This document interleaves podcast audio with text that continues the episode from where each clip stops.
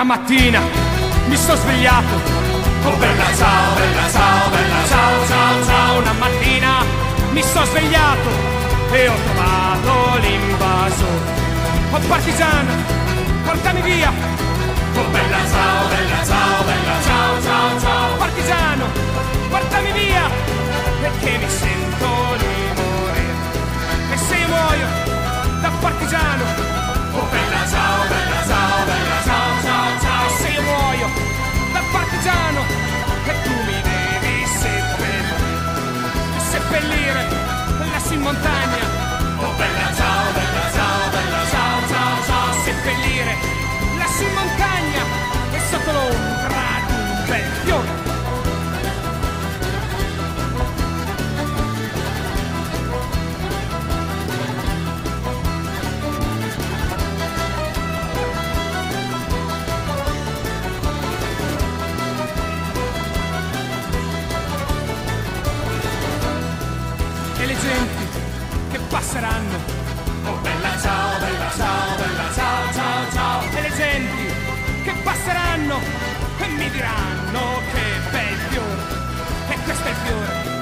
partigiano.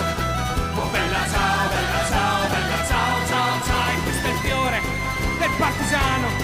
È morto per la libertà. E questo è il fiore del partigiano. È morto per la libertà. وقتی جنگ بزرگ در 1918 تموم شد انگار رو همه دنیا گرد مرگ پاشیده بودن هم اقتصادی و هم اجتماعی سربازایی که نجات پیدا کرده بودن و به خونه برگشتن به کشورهایی برگشتن که نمیشناختن کشورهایی با اسمای جدید و مرزای جدید که وحشتهای جدید از پادرشون آورده بود حتی برای فاتحان جنگ هم بازگشت به شرایط پایدار غیر ممکن به نظر می رسید. یه حسی وجود داشت که همه چیز شکسته. دموکراسی شکست خورده، سرمایهداری شکست خورده، سوسیالیسم هم شکست خورده. نیهلیسم تنها فلسفه ای بود که هنوز معنی می‌داد. در اروپا به جوانایی که تو این زمان رشد کردن و پا به سن گذاشتن میگن نسل 1914. تو فرانسه بهشون میگن ژنراسیون دو فو، نسل تفنگ. در بریتانیا و آمریکا به نسل گم شده موسومن The Lost Generation توی این وضعیت افسردگی دست جمعی یه چیزایی می‌تونستن از ترکا وارد بشن مردم به رهبراشون اجازه دادن که قدرتشون رو مستحکم کنن به اونا اجازه دادن که تقصیر رو به گردن خارجی ها بندازن. بهشون اجازه دادن که فاتحه آزادی های اجتماعی رو بخونن. مردم به دیکتاتورها اعتماد کردند چون گزینه دیگه ای نداشتن. تا اینکه لحظه ای رسید که دیدن شیطانی که سعی می‌کردن ازش حذر کنن دقیقا پشت در خونشونه این شرایطی بود که به حکومت‌های تمامیت خواه بعد از جنگ جهانی اول منتهی شد. ظهور دیکتاتورها. La chiamavano bocca di rosa, metteva l'amore, metteva l'amore. La chiamavano bocca di rosa, metteva l'amore sopra ogni cosa. Appena scesa alla stazione del paesino di Sant'Ilario, tutti s'accorsero con uno sguardo che non si trattava d'un missionario. C'è chi l'amore lo fa per noia, chi se lo sceglie per professione. Bocca di rosa nell'uno nell'altro, lei lo faceva per passione. Ma la passione spesso conduce a soddisfare le proprie voglie, senza indagare se il concupito ha il cuore libero oppure a moglie. E fu così che da un giorno all'altro Bocca di Rosa si tirò addosso l'ira funesta delle cagnette a cui aveva sottratto l'osso. Ma le comari d'un paesino non brillano certo in iniziativa, le contromisure fino a quel punto si limitavano all'invettiva.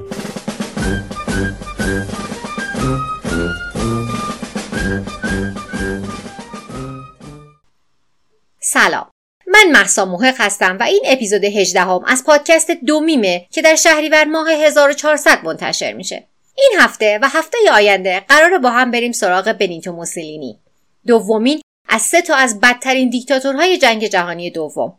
در مورد استالین قبلا حرف زدم و در مورد هیتلر مفصل در مهر حرف می‌زنم. اما الان نوبت موسولینیه و اینکه چطور سوسیالیسم ملیگرایی و فوتوریسم یا آیندهگرایی رو ترکیب کرد و مجونی حشل هفت به اسم فاشیسم ساخت. این ایدئولوژی بر پایه نفرت ابزار اصلی اون برای ساختن تصویر خودش به عنوان یک مرد ایتالیایی ایدئال بود و قرار بود که این سیستم فکری الهام بخش یک شیطان بزرگتر هم بشه.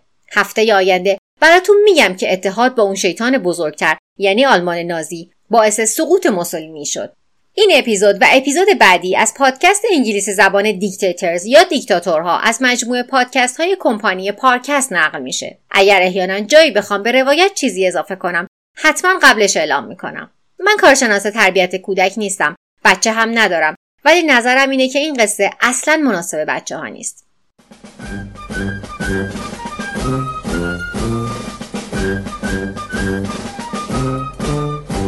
Alla stazione c'erano tutti, dal commissario al sacrestano. Alla stazione c'erano tutti, con gli occhi rossi e il cappello in mano, a salutare chi per un poco, senza pretese, senza pretese, a salutare chi per un poco portò l'amore nel paese. C'era un cartello giallo con una scritta nera, diceva Dio bocca di rosa, con te se ne parte la primavera.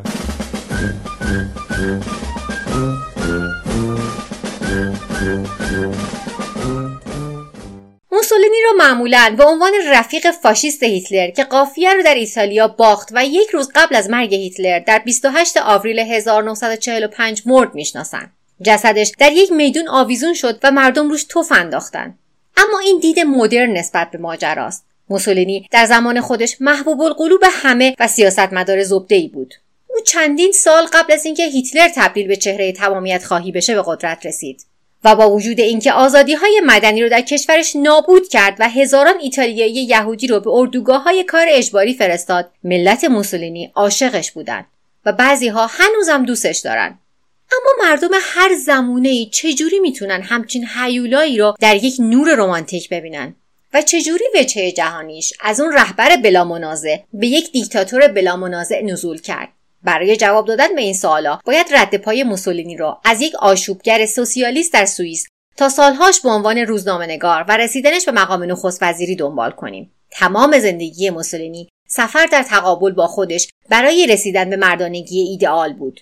اون در 29 جولای 1883 به دنیا اومد. پدرش الساندرو موسولینی اولین الگوش بود. موسولینی یک بار به یک گزارشگر گفته بود که من پیشینه دهقانی دارم. پدرم آهنگر بود. اون به من قدرت داد. این تصویر از پدرش رو همیشه حفظ کرد. صورتی که ازش قطره های عرق میچکه و جرقه های آتیش پوستش رو میسوزونه. محقق مشهور آندریا سانجیوانی چهره آهنگری سنتی ایتالیایی رو اینجوری توصیف می‌کنه. یه دنیای کاملا مردانه. خصوصیاتی که عرفن به مردها نسبت داده می قدرت شجاعت رهبری شرافت و خشونت.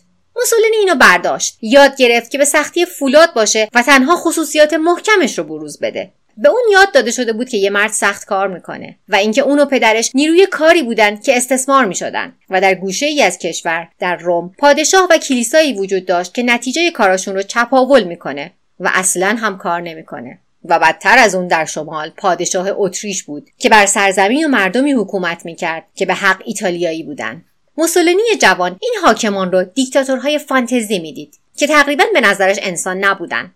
هر روز پدرش مغزش رو با ایده انقلاب کارگرانی دقیقا شبیه خودشون پر می‌کرد. کارگرای شبیه خودشون کارگران قوی که ایتالیای واقعی رو میساختن که روزی دنیا رو به ارث می‌بره. موسولینی عاشق پدرش بود و هیچی بیشتر از این نمی‌خواست که این ایده ها رو زندگی کنه.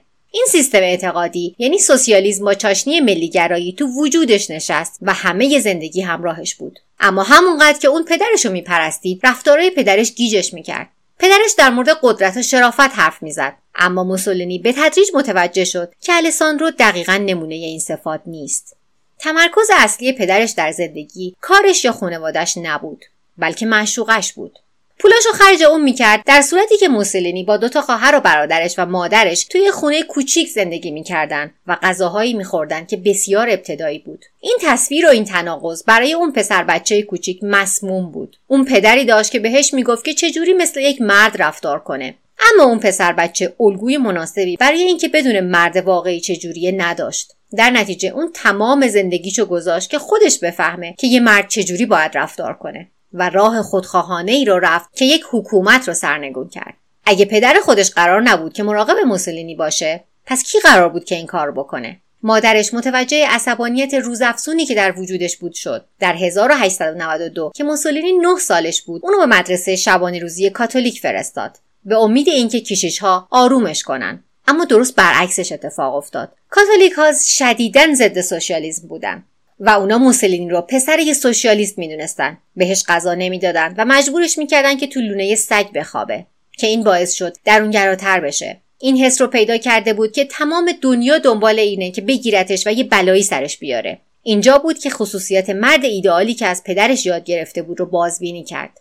دکترین کاتولیک روی تفاوت‌های زن و مرد تاکید می‌کنه. به این شکل که مردها باید رهبران مردانه باشند و زنان مادران زنانه. از اونجایی که اون مدرسه اختصاصی پسرا بود و فقط معلم مرد داشت بنیتو این ایده رو در مورد زن و مرد با خودش به خونه برد. ایده مسموم مردانگی موسولینی یه روز در حیات مدرسه جوشید و سر رفت. وقتی که به دست یه همکلاسیش چاقو زد. تصویرش از یه مرد ایدئال مدام داشت تکمیل می‌شد. مرد ایدئال یه کارگر قوی بود که سخت کار می‌کرد. مثل چیزی که پدرش بهش یاد داده بود. از مدرسه کاتولیک هم یاد گرفته بود که خشونت یه قطعه مهم این پازله. اون هرگز فراموش نکرد که کشیش های ضد سوسیالیسم چجوری باهاش رفتار کرده بودن. رقتبار بودنشون و اینکه نیاز داشتن به اون شکلی بچه رو کنترل کنن هر چیزی که بود مردانه نبود. به این نتیجه رسید که نظر پدرش در مورد کلیسای روم درست بوده. کلیسای کاتولیک در روم به اندازه کشیش های مدرسه ضعیف بود. در نهایت به این نتیجه رسید که مرد ایدئال هر چی بود قطعا کاتولیک نبود. داخل پرانتز یادآوری کنم که توی اپیزودهای استالین براتون تعریف کردم که چجوری استالین وقتی به مدرسه مذهبی مسیحی رفت چجوری کاملا از دین گریزان شد و بعدا در سالهای حکومتش ضدیت و دشمنی با دین داشت. پرانتز بسته. موسولینی بالاخره یه جوری از مدرسه جون به در برد. خیلی چیزا هم یاد گرفت. یاد گرفت که چجوری با نطخهای آتشین توده ها رو به هیجان بیاره. در 1900 که 17 ساله بود و داشت به فارغ و تحصیلی می رسید به او و مردم ایتالیا خبر رسید که پادشاهشون یعنی اومبرتوی اول از دنیا رفته. شاه رو یه سوسیالیست آنارشیست از طبقه کارگر کشته بود. این واقعه الهام بخش موسولینی جوان شد. حقانیت حرفای پدرش داشت اثبات می‌شد. مردان واقعی مردان کارگر داشتن علیه طبقه بالای اجتماع که انگل اجتماع بودن قیام می‌کردن. شاه اومبرتو دومین پادشاهی بود که بر ایتالیای متحد فرمان روایی می‌کرد. قبل از اون ایتالیا مجموعه ای از جمهوری های مستقل از هم بود که ویکتور امانوئل اول با همکاری گاریبالدی ایتالیای متحد رو به وجود آوردن. طبقه کارگر ایتالیا از شاه اومبرتو متنفر بودند چون از سرکوب وحشیانه کارگران حمایت کرده بود. اون مردم ایتالیا رو هم وارد جنگ و اشغال سومالی و اتیوپی کرده بود که در اتیوپی تبدیل به یک شکست تمام عیار شده بود. علاوه بر همه اینا مردم ایتالیا از اومبرتو به دلیل پیوستن به یک اتحاد سگانه متنفر بودند که شامل اتحاد نظامی با اتریش دشمن سابق ایتالیا می‌شد. شکست ها و در نهایت کشته شدن این پادشاه به موسولینی ثابت کرد که سوسیالیسم فلسفه درستیه. اما چون سوسیالیست ها برحق بودند دلیل نمی‌شد که قدرت هم داشته باشند. یه پادشاه جدید تاجگذاری می‌کنه ویکتور امانوئل سوم پسر اومبرتو. موسولینی نگران این بود که برای سربازی فراخونده بشه و مجبور بشه در ارتش خدمت کنه و روزی در جنگی که شاه جدید راه میندازه بجنگه. اون تصمیم نداشت برای مردی بمیره که حتی یک مرد واقعی نمی‌دونه. در نتیجه در 1902 بعد از اینکه یک سال به عنوان معلم مدرسه ابتدایی کار کرده بود موسولینی 19 ساله به سوئیس فرار کرد. به این امید که با سوسیالیست های دیگه آشنا بشه. دیگر مردان واقعی. به شکل متناقضی این جدایی از کشورش فرصتی رو به وجود آورد که به این فکر کنه که ایتالیایی بودن واقعا چه معنی میده. توی سوئیس اون مشکلات زیادی شبیه مشکلات کشور خودش رو دید. در اون زمان هم سوئیس کشور بانک های فراوون بود. همونطوری که امروز هم هست. و یک طبقه فرودست بزرگ بود که هرگز رنگ اون پولارم نمی‌دیدن. سوئیس در اون زمان لونه زنبور سوسیالیستا بود. موسولینی در اون کشور با رهبران سوسیالیست دیدار کرد برای روزنامه های سوسیالیست مطلب نوشت و با پلیس درگیر شد و زمین تمرینی شد که بتونه با فاصله گرفتن از سیاست ایتالیا نگاه بیطرفی به اون داشته باشه. کشورش در 1861 تازه متحد شده بود تحت یک نظام پادشاهی با نخست وزیر و پارلمان. قرار بود که این اتحادیه طلوع تازه برای ایتالیا باشه. حتی بازگشت به روزهای پرشکوه امپراتوری روم یعنی 1500 سال قبل. اما این اتحاد برای قشر متوسط و فرودست ایتالیا هیچ معنی نداشت. اونا هنوز در حال جون کندن بودن. عدهای در کارخانه ها عدهای در مزارع و عدهای در معادن. در 1902 عمده جمعیت ایتالیا هنوز حق رأی نداشتند این اتحاد در عمل به این معنا بود که یک نفر در رأس قدرت حالا به صورت متمرکز نیروی کار و ماحصل تولید طبقه کارگر را کنترل می‌کنه. موسولینی در سوئیس افکار رهبران سوسیالیست رو آموخت. مردایی مثل ولادیمیر لنین و لیان تراتسکی. دو تا از مارکسیست های قسم خورده که انقلاب روسیه رو شکل دادن. اونا کمکش کردند که ایده سوسیالیسم ایتالیا رو شکل بده. نتیجه کار کارگران ایتالیایی فقط و فقط باید به دست خودشون برسه و نه هیچ کس دیگه ای نه شاه نه پارلمان و نه اتریشی ها اما همین که مردایی مثل کارماکس ایده خودگردانی رو مطرح می‌کردند به نظر می‌رسه که موسولینی هرگز یه نسخه مشخص برای اینکه دولت مدرن چه شکلی باید باشه نمیپیچه. سیستم فکریش پر از تناقض بود. اون جایی نوشته که سوسیالیسم به معنای ارتقا و خالصسازی وجدان افراد است و دستاورد اون دارایی های جمعیه. به نظر می‌رسه که اون به دارایی های جامعه به عنوان کل بیشتر از پیروزی اشخاص باور داره. اما در کنارش به این ایده که بهترین و شایسته ترین افراد به مقام بالاتر می‌رسه هم اعتقاد داشت. موسولینی نظرات داروین رو خونده بود و پیامش رو که شورش علیه سنت قدرت و جهل بود رو با تمام وجود جذب کرده بود. این پیام به فلسفه بقای اسلح برمیگشت. Survival of the fittest. این ایده که افراد در قدرت در قدرتن به دلیل ویژگی هایی که باعث میشه مناسب تر باشن. موسولینی نمی‌تونست که همزمان هم به دستاورد جمعی جامعه و هم به بقای اسلح معتقد باشه و قرار بود تاریخ مشخص کنه که اون بالاخره کدوم سمت میایسته. سیاست های نجات پرستانش هم همینقدر پیچیده و قامز بود.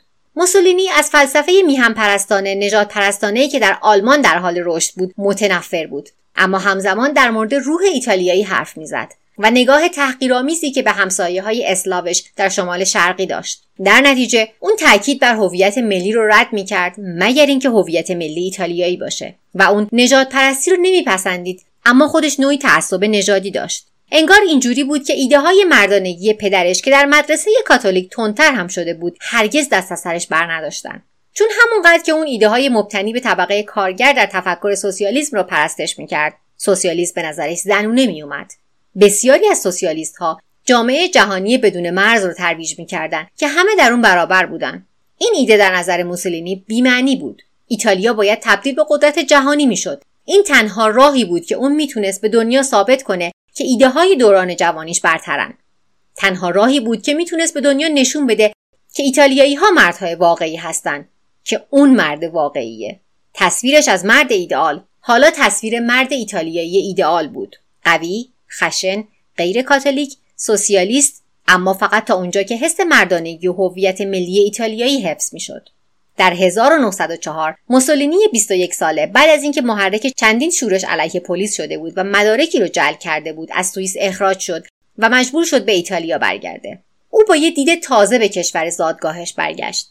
حالا اون الهام بخش طبقه کارگر روستایی می‌شد که خودش بخشی از اون بود. اون این کار رو با بازی با ایده های مردانه کار سخت انجام می‌داد و طبقه حاکم رو انگل اجتماع جلوه می‌داد. اون کلیسای کاتولیک رو هم با همین چوب می‌روند. و امیدوار بود که رفقای سوسیالیستش با تاکیدش روی هویت ایتالیایی کنار بیان. محصول ایتالیایی در دستان ایتالیایی. نه بخشی از یک توده اروپایی بزرگتر که کارگرا بر اون حکومت می‌کردند دقیقا مشابه الان که پادشاه ها حکومت می‌کردند هدفش این بود که محرک انقلاب سوسیالیستی در ایتالیا بشه. اما زمانی که به سرانجام رسید دیگه اصلا ایتالیایی باقی نمونده بود. در ادامه براتون تعریف می‌کنم که موسولینی چجوری حزب فاشیست رو شکل میده.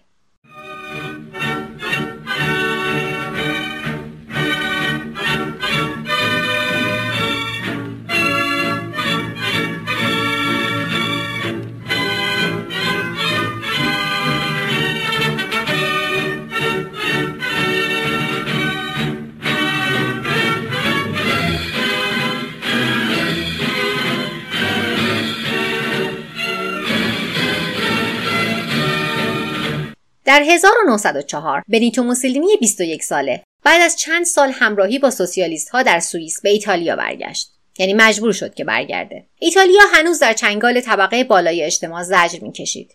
موسولینی از خشونتی که علیه کارگران سوسیالیست که برای شرایط کاری ایمنتر و حقوق مناسبتر تظاهرات می‌کردن انجام می‌شد. حسابی عصبانی بود. اون می‌دید که کارگران در شمال ایتالیا که صنعتی شده بود توسط ماشینالات کشته میشن. اون کارگران معدن در جنوب ایتالیا که صنعتی نشده بود رو می‌دید که عملا دارن برای شیطان بیگاری می‌کنن. اون چند سال آتی رو به عنوان معلم و نویسنده عمدتا در شهر فورلی گذروند. چون زمانی که از کشور خارج شده بود فرانسوی یاد گرفته بود می‌تونست که متون تندروی آنارشیست و سوسیالیست رو از فرانسه ترجمه کنه و بین طبقه کارگر ایتالیایی توضیح کنه. در 1910 جریده هفتگیش در شهرهای کوچکتر شمال الهام بخش جنبش های سوسیالیستی بودند. موسولینی یکی از همون آدم ها بود ولی تحصیل کرده و دنیا دیده بود و می‌تونست در مورد ایده هایی بهشون بگه که قبلا هرگز نشنیده بودن. تاکیدش روی مردانگی و هویت ایتالیایی حتی بیشتر از اون ایده ها به مذاق مردم خوش میومد. و اما موسولینی در مورد یک فلسفه جدید شنیده بود و در نهایت ایده های سوسیالیستیش رو کاملا تحت تاثیر قرار داد. با استناد به نویسنده ریچارد هلیون موسولینی نسبت به پرواز تعصب خاصی داشت. وقتی او خلبان فرانسوی لوی بلریو رو دید که با هواپیماش در 1909 از کانال مانش یا انگلیش چنل گذشت از دوره‌ای که توی زندگی می‌کرد که چنین چیزی درش ممکن بود به وجد اومده بود. انگار داشت به یه حیولا یا یه فرشته نگاه می‌کرد که از ابرا میگذره. هر چیزی در این دوره ممکن بود. برای موسولینی هیچ شکی وجود نداشت که این عصر جدید تکنولوژی رو باید در آغوش گرفت. آینده درست بود و گذشته پر از پادشاهان و کشیشها غلط بود. حالا مرد ایتالیایی ایدئال قوی خشن ملیگرا سوسیالیست ضد کاتولیک ضد سلطنت و فوتوریست یا آیندهگرا بود. جنبش و حرکت و ماشین ها اینا چیزایی بودند که ایتالیای جدید رو ارتقا می‌دادند مستمعهاش بیشتر و بیشتر شدند و در سال 1911 ویراستار یه روزنامه بسیار مهم شد. اون تمایلات سوسیالیستی رو ترویج می‌کرد. و دعوت به اقدام عملی برای انجامشون می‌کرد. اون دعوت به خشونت می‌کرد. کاری که قبلا در سوئیس هم انجام داده بود. با تحریک اون سوسیالیست ها آشوب کردند و مسیر راهنی که برای دولت فاسد پادشاه تدارکات میبردن را مسدود کردند موسولینی دستگیر و روانه زندان میشه. اون از اکتبر 1911 تا مارس 1912 در زندان بود. این زندان رفتن اونو بیشتر از قبل به یک قهرمان سوسیالیست تبدیل کرد. در دسامبر 1912 اون به سردبیری جریده آوانتی رسید که مهمترین نشریه سوسیالیست در ایتالیا بود. رفقای سوسیالیستش در بزرگداشت اون اینجوری گفتن. تو بنیتو نه تنها امروز نماینده سوسیالیست های رومی هستی بلکه رهبر یا دوچه همه سوسیالیست های انقلابی ایتالیایی هستی. این لقب یعنی ایل دوچه که معنی رهبر میده تا آخر باهاش میمونه. موسولینی و مردان شبیه به اون باعث ایجاد تغییراتی شده بودند. در سال 1912 ایتالیا شاهد افزایش حق رأی بود حتی در طبقات فرود است و در نتیجه قدرت پارلمان و نخست وزیر در حال افزایش بود. حداقل در ظاهر اینجوری بود که کسی هست که بیشتر به فکر منافع مردم به جای منافع شاه باشه. از غذا چند سال بعد موسولینی مجبور میشه که از حزب سوسیالیست جدا بشه و سردبیری آوانتی کناره گیری کنه. سالهایی که به جنگ جهانی اول منتهی شدن نشون می‌داد که جنگ بزرگ اجتناب ناپذیره اتحادهای بیپایان ستیزه های بیپایان پادشاهان و ماشین های جنگی صنعتی که داد می‌زدند که ما را امتحان کنیم سوسیالیست های ایتالیا جنگ رو موقعیتی می‌دیدند که طبقه حاکم طبقه فرودست رو بیشتر استثمار می‌کرد. از طبقه فرودست سربازگیری می‌شد اونا بودن که میمردن و قنایم به دولت می‌رسید. سرزمین های جدید و شهروندان جدیدی که مالیات پرداخت می‌کردند اما در بینشون یک نفر بود که موافق این ایده نبود. برای موسولینی همیشه هویت ایتالیایی که رفقای سوسیالیستش انکار می‌کردند رجحان داشت. اون ایده جامعه جهانی رو نمی‌خرید و جنگ جهانی اول رو فرصتی می‌دید که ایتالیا مجددا قدرت مسلط در اروپا بشه. اونا می‌تونستن قلمرو اتریش رو بگیرن و متحد کشورهای قویتری از جمله انگلستان یا روسیه بشن. علاوه بر اون جنگ نمود خشونت مردونه بود که بذرش از کودکی در درونش کاشته شده بود و تجسم عینی اینکه ماشین ها آینده رو می‌سازن هم بود. که همیشه باور داشت که اتفاق میافته. هواپیماها قایقها و تانکها گذشته رو نابود می‌کردند و آینده رو پدیدار می‌کردن. اون نمی‌تونست ایده مرد ایتالیایی ایدئال رو که از بچگی در وجودش ریچه دوونده بود رها کنه. حتی اگر اون مرد ایدئال خلاف سیستم فکری سوسیالیسم عمل می‌کرد. در آگست 1914 موسولینی نوشت که پرولتاریا در جنگی وارد نمیشه که بعد از اتمامش به همون اندازه قبل فقیر باشه. در این زمان به نظر می‌رسه که هنوز باور داره که جنگ تنها روش دیگه ای برای ثروتمندا برای استثمار فقراست اما تنها یک ماه بعد می نویسه ما شانس زندگی در تراژیک ترین ساعت در تاریخ جهان رو داریم. آیا ما به عنوان یک مرد و به عنوان یک سوسیالیست قراره که تنها نظارگر این درام عظیم باشیم؟ منظورش این بود که ایتالیا اگر نجنگه هرگز در صحنه جهانی جدی گرفته نمیشه. این لحظه نقطه عطفی بود که اون از رفقاش جدا کرد و در مسیری قرار داد که در اون تنها بود. در اکتبر 1914 اون از آوانتی کنار کشید. فقط یک ماه بعد در ماه نوامبر اون یه روزنامه به اسم ایل پوپولو دیتالیا تأسیس کرد که در اون از جنگ حمایت کرد و در نهایت هم به آرزوش رسید. ایتالیا در ماه می 1915 به جنگ و جبهه متفقین پیوست. بریتانیا فرانسه و روسیه. بدون عضویت در حزب موسولینی روبروی همه دنیا ایستاده بود. حالا که با تعداد زیادی از همحزبی های سابقش دشمن قسم خورده شده بود در چندین دوئل با شمشیر در طی سال 1915 شرکت کرد. روش از مد افتاده اما همچنان محبوبی برای حل و فصل دعوا در آن زمان در مدیترانه. نشانه ای از مردانگی که از جوانی در اونا ریشه دوونده بود. بخش عجیب ماجرا اینه که هدف از این کار واقعا کشتن رقیب نبوده. فقط برای این بوده که زخمیش کنه. قطعا این کار هیچ اختلافی رو حل نمی‌کنه. هر دو طرف بعد از این ماجرا حتی عصبانی تر هم بودن. موسولینی بعدا تونست که خشونتش رو به میدان جنگ ببره. در اواخر 1915 اون به ارتش فراخونده شد و در 1916 به نبرد اعزام شد. اون این بار از وظیفش تفره نرفت و در جنگی که ازش حمایت کرده بود جنگید که الگویی از مردانگی و خشونت ایتالیایی باشه. اون در جبهه شمالی علیه اتریش جنگید و به درجه سرجوخه رسید. بعدش در فوریه 1917 توسط تکه از یک خمپاره مجروح شد. جنگ یک سال و نیم دیگه هم ادامه داشت اما دوران نبرد برای موسولینی به اتمام رسیده بود. در طی بقیه زندگیش طرفداراش خدمت شجاعانش در جنگ رو ستایش می‌کردند اما مخالفاش می‌گفتند که در مورد جراحاتش قلوف شده. جدای از اینکه کدومش حقیقت داره با وجود اینکه جنگ جهانی اول به پایان رسید جنگ موسولینی تازه شروع شده بود. ایتالیا در طرف پیروز جنگیده بود اما اونا هنوزم یه بازیگر جهانی نبودن. نخست وزیر نتونسته بود که سرزمین رو مطابق پیمان ورسای حفظ کنه و بیشتر فقر در جنوب هنوز مونده بود. اما موسولینی هنوزم معتقد بود که اونا می‌تونستن که تبدیل به یه قدرت جهانی بشن. اون خیلی سریع انتشار ایل پوپولو دیتالیا را از سر گرفت و با سخنرانی های تندی علیه دولت ضعیف پرش کرد. اون دهها مقاله نوشت و برای عموم هم سخنرانی کرد. چیزایی که می‌گفت اینا بود. ایتالیا به مردی احتیاج داره که در زمان نیاز لمس ظریف یک هنرمند و دست سنگین یک جنگجو رو داشته باشه. واضح بود که داره به خودش اشاره می‌کنه. اون که از قهرمان سوسیالیست شدن بازمونده بود. طرفداراشو با خودش به یک صفحه جدید برده بود و تبدیل به قهرمان جنگ شده بود. موسولینی به یک نماد تبدیل شده بود و این در ذهنش نقش بست. خودخواهی قدیمیش و عادت بچگیش که فقط به خودش نگاه می‌کرد برگشت. هر تظاهری که هنوز به سوسیالیسم معتقد باشد رو کنار گذاشت و کاملا سمت ملیگرایی و ایده ایتالیایی صنعتی برای جنگ آینده ایستاد. اون ایدهش رو با تصویر جدیدی از امپراتوری روم ترکیب کرد. یکی از مشهورترین صحبتاش در این مورد اینه. یه ملت اسپاگتی خور نمی‌تونن امپراتوری روم رو احیا کنن. اینجوری به نظر میاد که اون فقط داره هموطنای ایتالیاییش رو تنبل خطاب می‌کنه. اما اشاره به اسپاگتی به مسئله عمیقتری که باهاش مشکل داشته برمیگرده.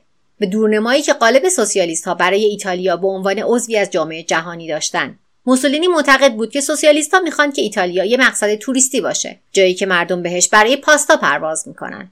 اما سخت باور کنیم که اون واقعا به این معتقد بود که ایتالیا می‌تونه به شکوه عظمت روم باستان برگرده. اون انقدر دنیا دیده بود که متوجه بشه اون روزا خیلی خیلی وقته که گذشتن. از لحاظ لوجستیک یک کشور کوچیک مثل ایتالیا نمی‌تونه هرگز با قدرت کشورهایی مثل بریتانیا و ایالات متحده آمریکا برابری کنه. در 1918 ممکن به نظر می‌رسه که اون داشته خودش رو گول می‌زده. ممکن هم هست که اون فقط از تصویر روم برای الهام بخشی به طبقه متوسط دانشگاهی که با ادبیات کلاسیک آشنا بودن استفاده کرده باشه.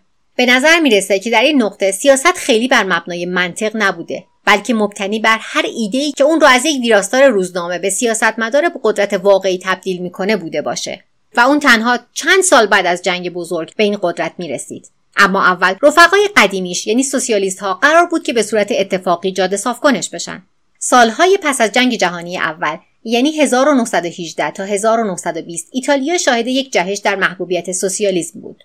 سوسیالیست های ایتالیایی صاحب کرسی در پارلمان شدند و باعث اعتصابات کارگری در سرتاسر سر کشور. با وجود اینکه توده های بیبزاعت دهقانی و کارگری از چیزهایی که به دست آورده بودند یعنی دستمزد بهتر و 8 ساعت کار در روز راضی بودند اما رؤسایی که از طبقه متوسط و بالای اجتماع بودند از قیام میترسیدند. موسولینی که همیشه دنبال شکافی بود که از اونجا وارد بشه تصمیم گرفت که از این ترس به نفع خودش بهره برداری کنه. اون طرفداراشو در یک دسته جدید گنجوند. جنگجویان انقلابی ایتالیایی. حزب فاشیست. اونا خیلی زود دست به اقداماتی زدن که همشن معنی اسمشون بود. با شروع از مراکز شهرهای بزرگ و نفوذ به شهرهای کوچکتر فاشیست ها که به دلیل یونیفرم های سیاهشون به پیرهن سیاها موسوم بودن شروع به ایجاد وحشت در بین رهبران سوسیالیست کردند اونا شبا می‌رفتن در خونه دشمناشون و تهدید می‌کردند که اگه برای صحبت کردن بیرون نیان خونه رو با آتیش می‌کشن.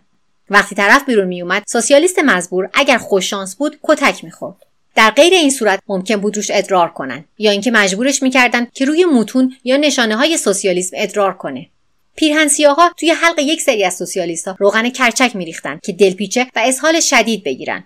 با وجود اینکه بسیاری از رهبران سوسیالیست به شدت تحقیر شدند طرفداراشون انقدر از پیرن سیاها میترسیدند که هیچ اعتراضی نکردند فاشیست ها در دانشگاه ها هم فعال شده بودند قبلا گفتم که موسولینی با اشاره به روم باستان الهام بخش دانشجویانی شده بود که با ادبیات کلاسیک آشنا بودند علاوه بر اون دانشجوها جذب مدل نگاهش به آینده هم می شدن. خصوصا با وجود جریان های هنری که به فوتوریسم مشهور بودند برگردیم به 1909 زمانی که نویسنده همکار موسولینی فیلیپو مارینتی مانیفست فوتوریسم رو منتشر کرده بود که شامل نظراتش در مورد جنبش های هنری و سیاسی می‌شد و مشخصه اون خشونت ماشین و حرکت بود. این مانیفست با داستانی دیوانه طور شروع می‌شد که مارینتی در حالی که در حال مستی رانندگی می‌کرده با دو تا دوچرخه سوار تصادف می‌کنه.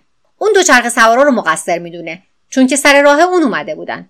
به نظرش این یه نشونه بود. دوچرخه مظهر تکنولوژی رقتبار گذشته و ماشین اون که تکنولوژی بسیار قدرتمندتری سمبل آینده است. اون در مانیفستش 11 مورد رو عنوان می‌کنه که بیشتر اونا به شدت مسمومن. یکی از موارد بسیار بدش اینه. ما می‌خواهیم که به جنگ شکوه و عظمت بدهیم. چرا که تنها راه درمان دنیاست. نظامیگری وطن پرستی روش ویرانگر آنارشیست ها ایده زیبایی که می‌کشن و زنان رو تحقیر می‌کنن. اشاره به تحقیر زنان به نظر بی تدبیری میاد. اما یه جنبه در حال رشد تفکر محافظه کار ایتالیایی بود. اگر جنگ و بقای اسلحه تنها مسیر زندگیه در نتیجه مردان رهبران طبیعی جامعه بودند نقش زنان این بود که مادران والا مقام قهرمانان ایتالیایی آینده باشند فمینیست ها در مقابل این ایده ایستادن اما عدهای از زنان هم فریب خوردن. تفکر فوتوریست محرک و پیشران تفکر فاشیسته و در حقیقت مارینتی و مردان شبیه به اون به جنبش موسولینی پیوستند حتی پرتره فوتوریست Il Duce هم کشیده شد که خطوط خشن و کنتراست وحشتباری داره. این تصاویر رو بعدا در اینستاگرام پادکست می‌ذارم که ببینید. اینجوری تصور کنین که آرت دکو و سورئالیسم با هم دیدار کردن. چنین تلفیقهایی همون روشیه که موسولینی قلب و ذهن ایتالیایی ها رو چه جوان و چه پیر تسخیر کرد. طنز ماجرا اینجاست که موسولینی هیچ کار عملی برای اینکه در ایتالیا محبوب بشه نکرد.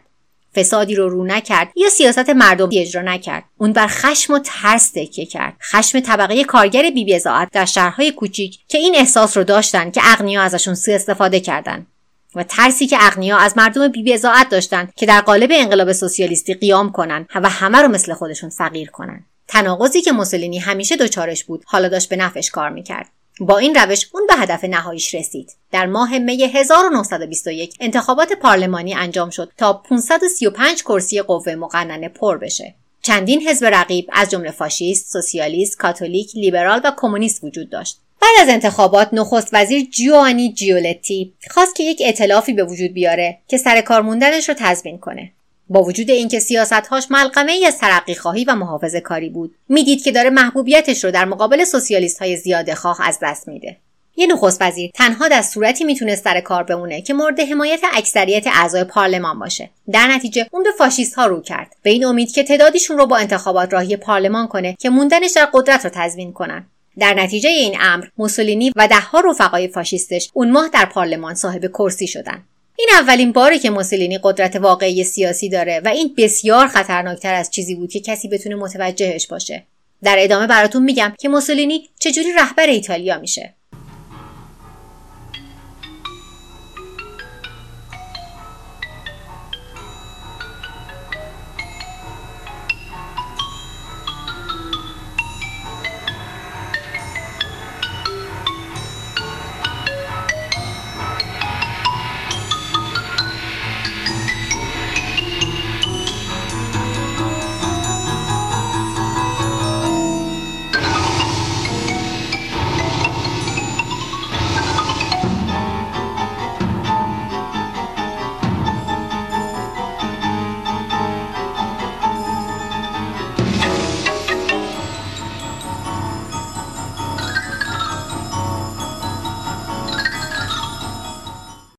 اوضاع سیاسی ایتالیا در سالهای بعد از جنگ جهانی اول بسیار متلاطم بود و رهبر فاشیست بنیتو موسولینی می‌دونست که چجوری به نفع خودش از این آب گلالود ماهی بگیره. در حقیقت موسولینی خیلی زودتر از زمانی که به عنوان رهبر شناخته بشه کنترل دولت رو به دست گرفته بود. بین ماه می 1921 و اکتبر 1922 شبکه از سازمانهای فاشیست از جمله اتحادیه اقتصادی و نیروهای ارتش رو سازماندهی کرده بود. از اونا بیشتر برای نبرد با سوسیالیستها استفاده می‌شد و اینکه کسب و کارها رو بترسونن که چیزی که اونا میگن رو بسازن و افرادی که اونا میگن رو استخدام کنن و همونجوری که اونا میگن پولا رو خرج کنن. فاشیستها وزیر دارایی خودشون و اجراییات خودشون رو داشتن. فقط زمان لازم بود تا پادشاه اونا رو به عنوان اداره کنندگان و رهبرای ایتالیا به رسمیت بشناسه و بسیاری که از قدرت گرفتن سوسیالیست ها وحشت داشتند با آغوش باز از فاشیست ها حمایت کردند. فاشیست ها هر روز گستاختر می شدن و به طور کامل روزنامه ها و تجمعات سوسیالیست ها را نابود کردند. دیگه سوسیالیست بودن بالکل غیرقانونی بود. با استناد به تاریخدان مایکل آر ابنر این ماجرا در اکتبر 1922 به نقطه جوش رسید. زمانی که فاشیست ها نه تنها به جراید سوسیالیست اجازه چاپ ندادند بلکه به هیچ نوعی از اخبار روزانه اجازه انتشار ندادند. این کار تضمین می‌کرد که اونا وقت کافی برای ساختن روایتی که قرار بود اتفاق بیفته دارن. اونا این ایده رو که کشور داره در جرم و جنایت میسوزه رو ترویج می‌دادن. اگرم اینجوری بود دلیلش این بود که فاشیستا ایجادش می‌کردن و تقصیرش رو مینداختن گردن سوسیالیست ها کشور ایتالیا که به تازگی متحد شده بود با وجود سوسیالیست ها و فاشیست ها هم در شهرها و هم در مناطق روستایی از همیشه شکننده تر بود. شاه ویکتور امانوئل سوم و بعد از اون نخست وزیر لویجی فکتا ابتدا با موسولینی مخالفت کردند. در حقیقت فکتا که تنها از فوریه گذشته سر کار بود می‌خواست که در روم حکومت نظامی اعلام کنه و ارتش رو برای توقف موسولینی به میدان بفرسته. اما شاه از جنگ داخلی میترسید و می‌دونست که پسر عموش امانوئل فیلیبرتو طرفدار فاشیسته. فیلیبرتو نفر بعدی در خط سلطنت بود و اگر اتفاق ناگهانی و تراژیکی برای پادشاه میافتاد جایگزینش می‌شد. در حالی که پادشاه نگران جونش بود و برای برگردوندن نظم به کشورش حسابی درمونده شده بود یه تلفن زد. اون در آستانه پیمان بستن با شیطان بود. فاشیست ها در بین کارگران روستایی محبوب بودند. همونطور که جلوتر اشاره کردم موسولینی تونسته بود که سوار خشم اونا از اغنیا و کشورهای خارجی بشه. به شکلی که سوسیالیستها هرگز نتونسته بودن. باور موسولینی به تولیدات سرمایهداری باعث شده بود که اغنیا هم باهاش راحت کنار بیان. در نتیجه در 29 اکتبر 1922 پادشاه از موسولینی خواست که نخست وزیر بشه. موسولینی و هواداران فاشیستش که هزاران نفر می شدن در سی اکتبر با رژه به سمت روم حرکت کردند. موسولینی پیرهن و شلوار سیاه پوشیده بود. کفش های سیاه با روکفشی سفید و حمایل نظامی. در این لحظه اون شبیه دیکتاتور نبود. شاید شبیه گارسون بود. اما زمان زیادی داشت که شبیه نقشش به نظر برسه. پادشاه اون رو رسما به عنوان نخست وزیر وزیر کشور و وزیر امور خارجه به رسمیت شناخت تقریبا بلافاصله بعد از اون موسولینی اعلام وضعیت اضطراری کرد که اون رو به مدت بی انتها سر کار نگه می داشت. اون از قدرت جدیدش استفاده کرد و پارلمان را پر از فاشیست کرد و قوانینی تصویب کرد که به صورت رسمی سوسیالیسم را غیرقانونی می کرد. در طی سالهای آتی در 1922 رفقای سابقش که به دلیل حمایت از جنگ ازش رو برگردونده بودند یا تو زندون بودند یا به عواقب بدتری دچار شده بودند موسولینی حالا یک دهه تلاش برای انتقام را حقیقت بخشیده بود. اون اشتیاقش رو برای سیاست های سوسیالیست رو تبدیل کرده بود به نفرت از هر چیزی یا هر کسی که بین اون قدرت قرار می گرفت. اون مرد ایدئال ایتالیایی بود. و چرا که نباشه؟ در رأس کل کشور بود و این کار رو با استفاده از ارزش های ایتالیایی که همیشه می‌دونست که بهترینن انجام داده بود. مردانگی خشونت ملیگرایی فوتوریسم و یه رگه از سوسیالیسم که البته دیگه بهش اشاره نمی‌کرد. حالا زمان پیاده سازی این اصولها و ارزشها در دولت واقعی ایتالیا بود. برای اینکه اون رو به عظمتی برسونه که وعده داده بود. محقق آزادیخواه جیم پلو نوشته که سیاست های اقتصادی خاص موسولینی که ملغمه ای از کسب و کارهای خصوصی تحت کنترل دولت بود در حقیقت کاملا موفق بودند پلو ادامه میده که موسولینی قوانین مالیاتی رو ساده کرد. مالیات رو کم کرد مصرف پول رو محدود کرد و تجارت رو آزاد کرد. سیاستهاش این محرک قوی ایجاد کرد بین سالهای 1921 و 1925 اقتصاد ایتالیا بیشتر از 20 درصد رشد داشت و نرخ بیکاری 77 درصد کاهش پیدا کرد. اما همه اینا به قیمت آزادی تموم شد. کارخانجات همون چیز رو می ساختن که اون می‌گفت و هر سرپیچی منجر به زندان می‌شد و پروپاگاندا همیشه کارش این بود که مطمئن بشه که کسی از این ماجراها مطلع نمیشه.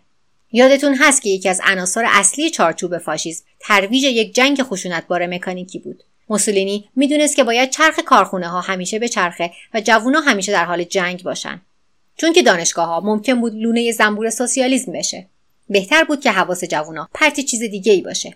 در اواخر قرن 19 ایتالیا از مستعمراتش در آفریقا بیرون رونده شده بود و موسولینی می‌دونست که می‌تونه عظمت روم رو با اشغال مجددشون بازیابی کنه. بازم در تناقض با دلایلی که اصلا در ابتدای قرن بیستم به حزب سوسیالیست پیوسته بود. اون زمان می‌خواست از جنگی که در آفریقا جریان داشت فرار کنه.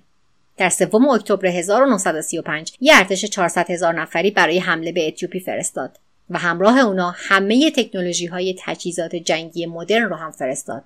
از جمله گاز خردل نمایش تمام ایار و دهشتناکی از خشونت در مستعمرات. نابودی یک کشور برای جاه یک مرد. با وجود اینکه موسولینی در مقابل سیاهپوستان آفریقایی بسیار نجات پرست بود با تمایلات ضد یهودی آلمان ها موافق نبود.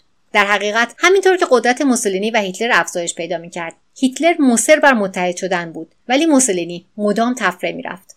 تکبرش بهش اجازه نمی‌داد که خیلی هیتلر رو جدی بگیره. رفیق دیکتاتورش خیلی از ایده های اونو دزدیده بود و عملی کرده بود. سرزمین و منابعی که آلمانی ها در اختیار داشتند بسیار بیشتر از چیزی بود که ایتالیایی ها داشتند انگار تقدیر اونا بود که تبدیل به امپراتوری جدید بشن. رایش سوم و نه روم موسولینی. ممکن هم هست که موسولینی اون تب تند هیتلر رو دیده باشه که خودش فاقدش بود. اون اولش طرح ضد یهود هیتلر رو نپذیرفت. در 1934 چندین مرتبه تکرار کرد که هرگز احساسات ضد یهود در ایتالیا وجود نداشته. دهها هزار یهودی در ایتالیا زندگی می‌کردند و احتمالا نمی‌خواسته اونا رو تحریک کنه. در سالهایی که سوسیالیست بود اون با یهودی های زیادی کار و زندگی کرده بود. حتی زمانی مشوق یهودی هم داشت. اما وفاداریش قرار بود که به بوته آزمایش گذاشته بشه. تا اینجا با هم دیدیم که هیچ ایدئال و خطی نیست که موسولینی برای حفظ قدرت ازش عبور نکنه. اگر قرار بود که اون ماشین جنگ فاشیستش رو در حرکت نگه داره لازم داشت که به صورت مستمر به کشورهای دیگه حمله کنه. کشورهایی مثل فرانسه و انگلستان هرگز چنین اجازه ای بهش نمی‌دادن. آلمان تنها متحد ایدئولوژیکش بود. حتی اگر معنیش اتحاد با هیتلر بود. حتی اگر معنیش رو برگردوندن از شهروندان یهودی کشور خودش بود. در سال 1937 ایتالیا و آلمان هر دو از جامعه ملل بیرون اومدن. در 1939 موسولینی نیروهاش رو به همسایش آلبانی فرستاد و آلمان همون سال به لهستان حمله کرد. در سال 1940 دنیا در آستانه جنگ جهانی دوم بود. ورق برگشته بود. الان نوبت موسولینی بود که ارادتش رو به هیتلر نشون بده. موسولینی به مونیخ سفر کرد و خواست که بخشهای مشخصی از فرانسه و آفریقا به ایتالیا واگذار بشه.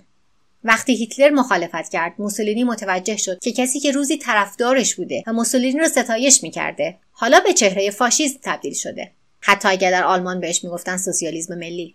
قبلا اینجوری بود که یه مرشد وجود داشت و بقیه مرید بودن و اون مرشد موسولینی بود. چون آلمان نازی همیشه با ایتالیای فاشیست احساس قرابت کرده بود موسولینی به این نتیجه رسیده بود که این بار هم به نفع این کشور رفتار می‌کنه. اما اصلا اینجوری نشد. هیتلر به مسیر خودش رفته بود. اون دیگه بوت قبلیش رو نمیپرستید و فقط مثل یه ژنرال دیگه با موسولینی رفتار کرد. اما موسولینی به اشتباهش اذعان نکرد. به جای دور شدن از این متحد جدید که ثابت کرده بود یه شیطان تمام ایاره به این اتحاد ادامه داد و جنگ جهانی دوم رو راه انداخت. و در نهایت هم فلسفه ضد یهود آلمان نازی رو ترویج کرد. قبل از اینکه جنگ جهانی دوم تمام بشه هزاران یهودی از ایتالیا اخراج شدند و در اردوگاه های کار اجباری آلمان نازی کشته شدند. حالا این موسولینی بود که با شیطان پیمان بسته بود و الان هنوز نمی‌دونست که این پیمان شروعی برای پایان خودشه. هفته آینده براتون میگم که چجوری امپراتوری که موسولینی ساخته بود فرو ریخت.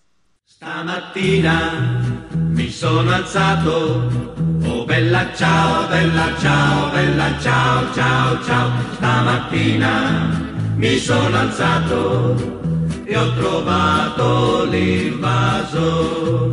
Oh partigiano, portami via. Oh bella ciao, bella ciao, bella ciao, ciao, ciao. Partigiano, portami via, che mi sento di morire. اگر قصه های دومیم رو دوست دارید اونو به دوستانتون هم معرفی کنید. پادکست دومیم و همه قصه هایی که تا الان براتون تعریف کردم در تمامی اپلیکیشن های پادگیر اندروید و آی و همچنین پلتفرم های ناملیک شنوتو و تهران پادکست با همین نام در دسترسه. فقط یادتون نره بین کلمه دو و میم یه فاصله بزنید. صفحه های شبکه های مجازیش رو هم با سرچ همین اسم پیدا می‌کنید. محقق که دیگه می‌دونم که یادتونه. تا هفته آینده مراقب خودتون باشید. Che passeranno. Oh bella ciao, bella ciao, bella ciao, ciao, ciao E le genti che passeranno Ti diranno che bel fior. E questo è il fiore del partigiano. Oh bella ciao, bella ciao, bella ciao, ciao, ciao Questo è il fiore del partigiano morto per la libertà. Questo è il fiore del partigiano, morto per la libertà. Questo è il fiore del partigiano, morto per la libertà.